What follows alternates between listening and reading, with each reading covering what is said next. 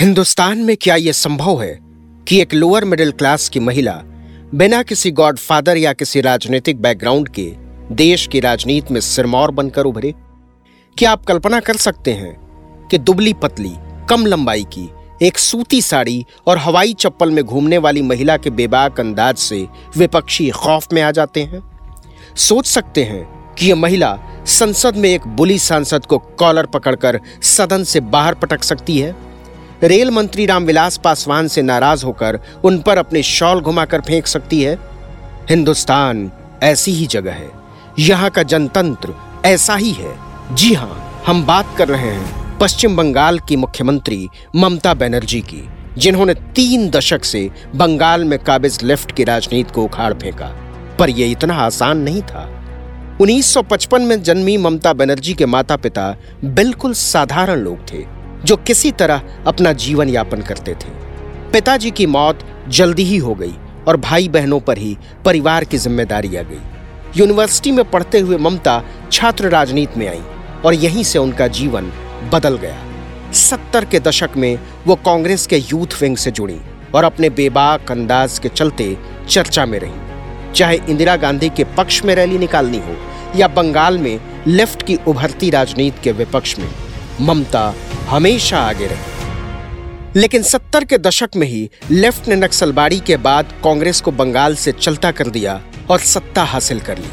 वो वक्त था कि बंगाल की राजनीति में हिंसा का जो प्रवेश हुआ, वो कभी गया ही नहीं। हिंसा के बीच लेफ़्ट ने सत्ता हासिल की थी और हिंसा के साथ ही उसे बनाए रखने का प्रयत्न भी किया। नींद, आराम और फ़ैशन को त्याग कर ममता ने पार्टी के लिए जो काम किया वो जल्दी ही बंगाल कांग्रेस के नेताओं की नज़रों में खटकने लगा। उन्नीस सौ चौरासी में इंदिरा गांधी बंगाल में नए उम्मीदवारों को खोज रही थी, विशेषकर महिला उम्मीदवार, क्योंकि बंगाल कांग्रेस में इन फाइटिंग बहुत ज़्यादा थी। एक वरिष्ठ नेता ममता को जानते थे, उन्होंने उनका नाम प्रपोज कर दिया। ममता को सीट तो मिल गई, लेकिन मिली तो लेफ़्ट के वरिष्ठ और वेटरन नेता सोमनाथ चटर्जी के खिलाफ। लेफ़्ट ने ममता के खिलाफ दुष्प्रचार कर दिया कि उनके पास अमेरिका की यूनिवर्सिटी से एक फर्जी डिग्री है। ममता पढ़ी लिखी महिला थी, लेकिन इस आक्रमण से बौखला गई। उन्होंने भी जवाबी हमला किया और सोमनाथ चटर्जी पर तरह तरह के आरोप लगा दिए। तब तक माहौल बदल चुका था, क्योंकि चुनाव की घोषणा से पहले ही इंदिरा गांधी की हत्या हो चुकी थी। सिंपैथी वोट मिले और ममता बनर्जी ने उनतीस साल की उम्र में एक बड़े नेता को हराकर संसद में प्रवेश किया। उन्नीस के बाद ममता रुकी नहीं। बंगाल उनका प्रेम था। लेफ़्ट को सत्ता से बेदखल करना उनका लक्ष्य था। वो जिलों जिलों में जाकर लोगों से मिलती रही। कोई भी हत्या, रेप या विरोध होता, ममता वहाँ मौजूद होती। उनकी इस मौजूदगी के दौरान प्रख्यात लेखिका महाश्वेता देवी से उनका परिचय हुआ। महाश्वेता देवी ने ही ममता को दीदी का तमगा दिया, जो उनके साथ ही रह गया। बंगाल में दीदी माँ ने हर प्रॉब्लम की एक सॉल्यूशन, उनकी लोकप्रियता बढ़ती गई और तत्कालीन प्रधानमंत्री राजीव गांधी उन्हें जानने लगे। वो उन्हें यूथ कांग्रेस का प्रेसिडेंट बनाना चाहते थे। पर राजनीति इतनी आसान भी नहीं होती। बंगाल कांग्रेस की इन फाइटिंग इतनी ज़्यादा थी कि ममता बनर्जी को दरकिनार करने की कोशिश की जाती रही। ममता बनर्जी के समर्थक ये मानते हैं कि उन्नीस सौ नवासी के लोकसभा चुनाव में कांग्रेस ने लेफ़्ट के साथ मिलकर उनको हरवा दिया। पर उसी दौरान एक बड़ी घटना हुई। लेफ़्ट के खिलाफ कांग्रेस प्रदर्शन कर रही थी, लेकिन लेफ़्ट की सरकार पुलिस के दम पर दमन कर रही थी। राजीव गांधी ने ममता बनर्जी को कहा था कि तुम्हारी जान को खतरा है, पर ममता मानी नहीं, प्रदर्शन करने गई। उनकी माँ को बहुत डर लग रहा था। उनका डर सही साबित हुआ। हाजरा स्टेशन के पास सादे कपड़ों में गुंडे पूरी तैयारी के साथ खड़े थे। लालू आलम नाम के लेफ़्ट कार्यकर्ता ने ममता के सिर पर रॉड दे मारी। खून की धारा फूट गई। उसने रॉड दोबारा उठाई। ममता ने अपने दोनों हाथ सिर पर रख लिए। रॉड दोबारा गिरी। ममता की कलाई टूट गई। अस्पताल में ममता जीवन और मौत से जूझती रहीं। उनके बचने की संभावना भी कम हो गई थी। ममता भगवान में यकीन करती है। उन्होंने माना कि भगवान ने चाहा तो बच गई। कांग्रेस के नेताओं को हैरानी तब हुई जब ममता को देखने हज़ारों लोग आने लगे। उनको पता नहीं था कि दीदी लोगों में अपनी पैठ बनाती जा रही है। अब की राजीव नहीं माने और उन्होंने ममता को यूथ कांग्रेस का प्रेसिडेंट बना ही दिया। इस घटना के बाद ममता ने रिकवर किया लेकिन कुछ दिनों बाद दूसरा शॉक लगा। राजीव गांधी की हत्या हो गई। इस घटना के बाद ममता बहुत दुखी हो गई थी। उन्होंने राजीव के लिए अपने मन में हमेशा कृतज्ञता रखी। शायद यही वजह है कि आज तक सोनिया गांधी पर उन्होंने कभी हमला नहीं बोला। राजीव की मौत के बाद हुए लोकसभा चुनाव में ममता ने अपनी सीट बदली और साउथ कोलकाता से संसद पहुँच गई। तत्कालीन प्रधानमंत्री पीवी नरसिम्हा राव ने उनको मंत्रिमंडल में शामिल किया और उन्हें एचआरडी, यूथ अफेयर्स, स्पोर्ट्स, महिला एवं बाल विकास मंत्रालय थमा दिए गए। पर जो ठहर गए, वो ममता बनर्जी कैसे हो सकता है? लुटियंस दिल्ली उनको कभी रास नहीं आया। माँ, माटी और मानुस बंगाल ही उनके लिए सब कुछ है। ममता अपना समय बंगाल में ही ज़्यादा बिताती थी। अपने पुराने घर से ही ऑफ़िस चलाती थी। और फिर वो दिन आया जब कांग्रेस ने उनका गुस्सा देखा। ममता प्रलयंकारी टाडा कानून के खिलाफ, अपनी ही सरकार के खिलाफ पोस्टर लेकर चली गई। पोस्टर पर लिखा था, टाटा टू टाडा। कांग्रेस में अंदरूनी तौर पर बहुत बवाल हुआ, लेकिन ममता बनर्जी मानी नहीं। अपने मंत्रालयों को लेकर भी भिड़ गईं। साफ़ साफ़ बोल दिया कि ऐसे तो देश में स्पोर्ट्स का विकास नहीं हो सकता। उनकी रिजाइन की धमकी फ़ेमस हो गई थी। अंततः उन्नीस में उन्हें पदमुक्त कर दिया गया, पर कांग्रेस पर ममता के हमले जारी रहे। उन्नीस में बंगाल कांग्रेस के प्रेसिडेंट से उनके मतभेद हुए, और उन्नीस में ममता बनर्जी ने कांग्रेस छोड़कर तृणमूल कांग्रेस बना ली, मुकुल रॉय के साथ। वही मुकुल जो भाजपा में जाने के बाद वापस तृणमूल में लौट आए हैं। तृणमूल मतलब जमीनी कांग्रेस। ममता का यही आरोप था कि कांग्रेस जमीनी राजनीति नहीं करती। ये आरोप कांग्रेस पर आज भी लगता है। ममता बनर्जी का उद्देश्य डेफिनेट था, लेफ़्ट को बंगाल की राजनीति से विदा करना है। इसके लिए उन्हें किसी आइडियोलॉजिकल समस्या से डर नहीं था। 1999 में केंद्र में अटल बिहारी वाजपेयी की सरकार बनने के बाद ममता मंत्रिमंडल में रेल मंत्री के रूप में शामिल हुई। पहली बार बंगाल को अपने रेल मंत्री का एहसास हुआ। उन्होंने बंगाल के लिए ट्रेनें भी चलाई। उनका उद्देश्य था कि बंगाल में टूरिज़्म बढ़े।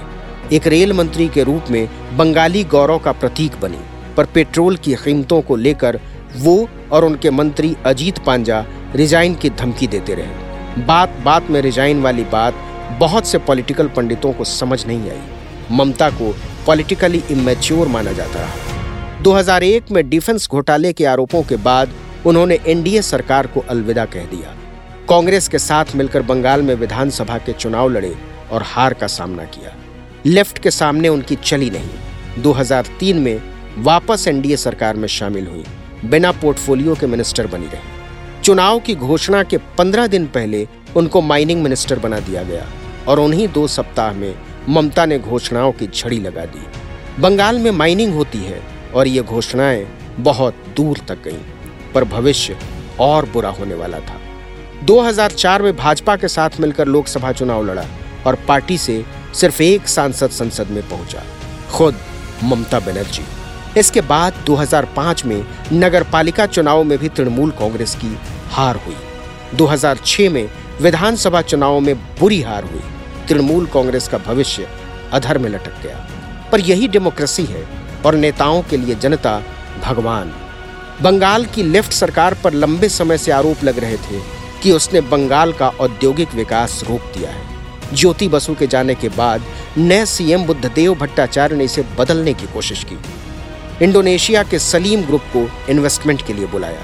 टाटा को नैनो कार प्रोजेक्ट के लिए बुलाया। पर जनता से ज़मीन लेने की कोशिश की डंडे के दम पर। कंपनसेशन बराबर नहीं मिल रहा था। इसको लेकर जनता सड़क पर आ गई। लेफ़्ट की सरकार ने दमन का सहारा लिया। ममता बनर्जी ने इसे मौके के रूप में देखा। नंदीग्राम सिंगूर में धरना प्रदर्शन अपने चरम पर पहुँच गया। गोलियाँ चल गई। हिंसा हुई। एक नाबालिग, तापसी मलिक की रेप और हत्या हो गई। ममता बनर्जी ने इस आंदोलन को युद्ध बना दिया। लेफ़्ट के पाँव तले की ज़मीन खिसक गई। उन्होंने कंपनसेशन बढ़ाने की भी कोशिश की, लेकिन कोई फ़ायदा नहीं हुआ। इसी आंदोलन में ममता बनर्जी का वोट बैंक ओबीसी और मुसलमानों में बढ़ा। क्योंकि यही लोग किसान थे और इन्हीं की जमीनें जा रही थी।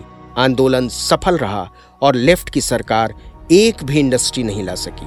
टाटा अपना कारोबार समेटकर गुजरात के सानंद चले गए। यहीं से नरेंद्र मोदी की भी पहचान बनी।